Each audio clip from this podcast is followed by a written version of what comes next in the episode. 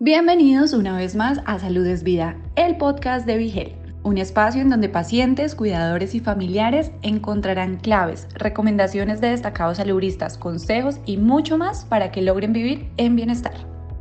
Humberto Nieves es un joven de 26 años, paciente con enfermedad de Crohn, quien comparte su testimonio de vida y los obstáculos que tuvo que superar para llegar al diagnóstico correcto de una condición que en principio se confundió con apendicitis. Hoy, Humberto es voluntario de FEAT y busca desde la investigación lograr que los pacientes con EII sean comprendidos y a su vez visibilizar cómo al ser diagnosticados pueden perder su productividad en términos de estudio y trabajo. A continuación, todos los detalles. Permiso, necesito ir al baño. Permiso, tengo que ir al baño. Permiso, ¿dónde queda el baño? Muchos pueden esperar, a algunos les urge ir ya. Las enfermedades inflamatorias del intestino como el Crohn y la colitis ulcerosa afectan a hombres y mujeres por igual sin importar la edad. Si experimentas dolor abdominal, diarreas frecuentes, sangrado rectal o cansancio, podrías tener Crohn o colitis ulcerosa. Pregúntale a tu médico acerca de estas enfermedades y visita crohncolitis.pr.com para conocer más. Auspiciado por ADVI. Continuamos en nuestro programa con la visita de Humberto Nieves, joven de 26 años, paciente de Crohn's y estudiante de medicina. ¿Cómo está? Muy bien, ¿usted cómo está? Muy bien, sé que eres bien activo en FEAT, Sí. así que vamos a hablar con él, primero que todo sobre su diagnóstico. ¿Cómo se le diagnosticó?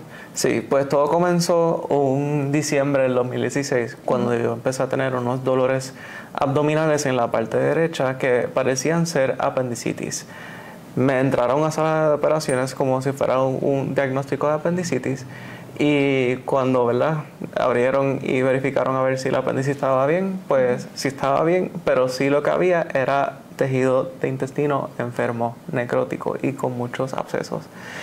Y entonces eso pues trajo ¿verdad? la incertidumbre de que es algo más allá que solamente un apendicitis o un tejido que está necrótico. Y pues ahí se llevaron las, eh, las muestras a patología y se diagnosticó la enfermedad de Crohn. Fue un caso muy agudo y de lo, de lo usual, porque usualmente alguien empieza a presentar síntomas como si fueran de dolores abdominales constantes desde hace años, diarrea, y pues en mi caso no fue así, pero fue un diagnóstico mucho más agudo y me tuvieron que operar una primera vez, no sabiendo que tenía la enfermedad de Crohn, y estuve hospitalizado un mes completo.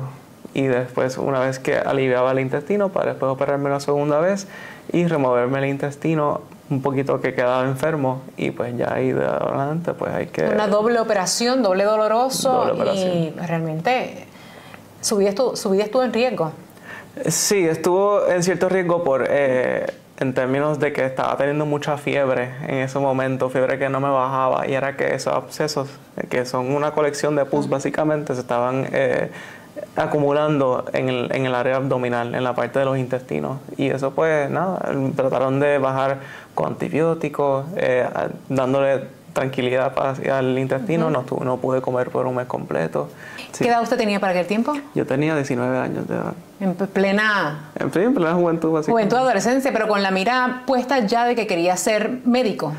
Sí, eh, tenía esta idea de que quería medicina, pero no fue hasta ese momento que mi vida trajo propósito, que trajo ese sentido de que ahora sí entiendo lo que quiero, quiero hacer en un futuro para no ayudarme tan solo a mí, sino a mis pacientes. Eh, eh, la aportación suya en la fundación se trata sobre investigación, aparte de obviamente hablar con los futuros pacientes. Sí, yo hago una labor de voluntariado, pero a la vez también hago una labor de investigación.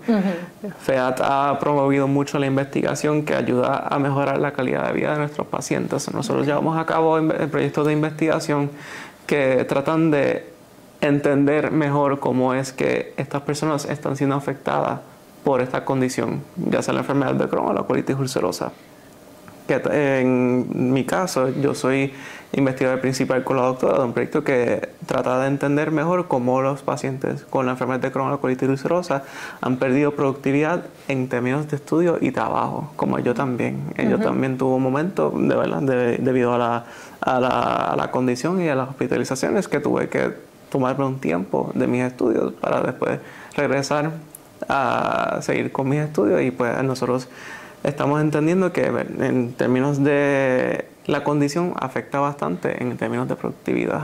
¿Y cuál es el remedio para ello?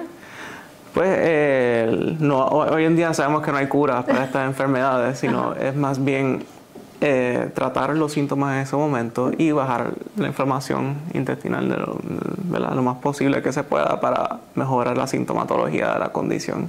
En el caso particular suyo, ¿cómo ha logrado la remisión de la enfermedad? No es completa, porque siempre se va a tener, pero el control de su vida.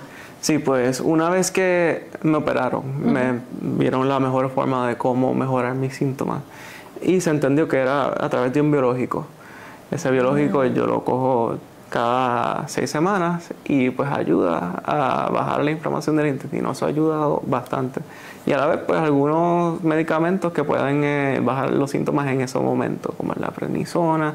Y pues gracias a eso, y no tan solo a los medicamentos, sino al apoyo de la familia, al apoyo de los amigos, de los parientes, pues siempre ha sido clave para bajar el nivel de estrés, que, así, que también es un factor muy importante para nuestros pacientes, ¿verdad? Claro. Y el estrés, pues es bien importante mantenerlo a un nivel bajito para que no exacerbe o empeore la condición. Y eso ha sido bien, un factor bien importante para bajar y mantenerme tranquilo. Pero en términos de estilo de vida, me imagino que ya ha cambiado? O sea, estamos hablando de alimentación, salidas nocturnas, nada de alcohol. Sí, no, eh, nosotros los pacientes tenemos que tener una dieta que es acoplada a lo que uno sienta que le cae mejor. Por ejemplo, hay pacientes que no pueden tomar café, otros pacientes que se pueden tomar café, unos pacientes como yo que no puede tomar fibra o comer fibra, porque eso, ¿verdad? Este, acelera. el proceso de digestión y también eh, exacerba eh, la condición y los síntomas que pueden dar de dolores abdominales. Y es, ¿verdad? Acostumbrarse a vivir una vida con una dieta acoplada a lo que uno siente que le cae mejor, le cae más tranquilo y no exacerbar los síntomas. Qué bueno. me alegro que, haya pasado por esa experiencia y haya tomado el control de su salud, eso es lo importante. Sí. Así que muchas gracias por haber estado con nosotros, contar su experiencia para todas aquellas personas que padecen de Crohn's y que puedan saber que pueden llevar una vida completamente normal si toman el control de su salud. Muchas gracias por tenerme aquí. Seguro que sí, Humberto. Si te gustó el contenido, no olvides seguirnos en tus redes sociales favoritas. Nos encuentras como Vigel PR. Todos los temas de interés para alcanzar tu bienestar hacen parte de Salud es Vida, el podcast de Vigelte.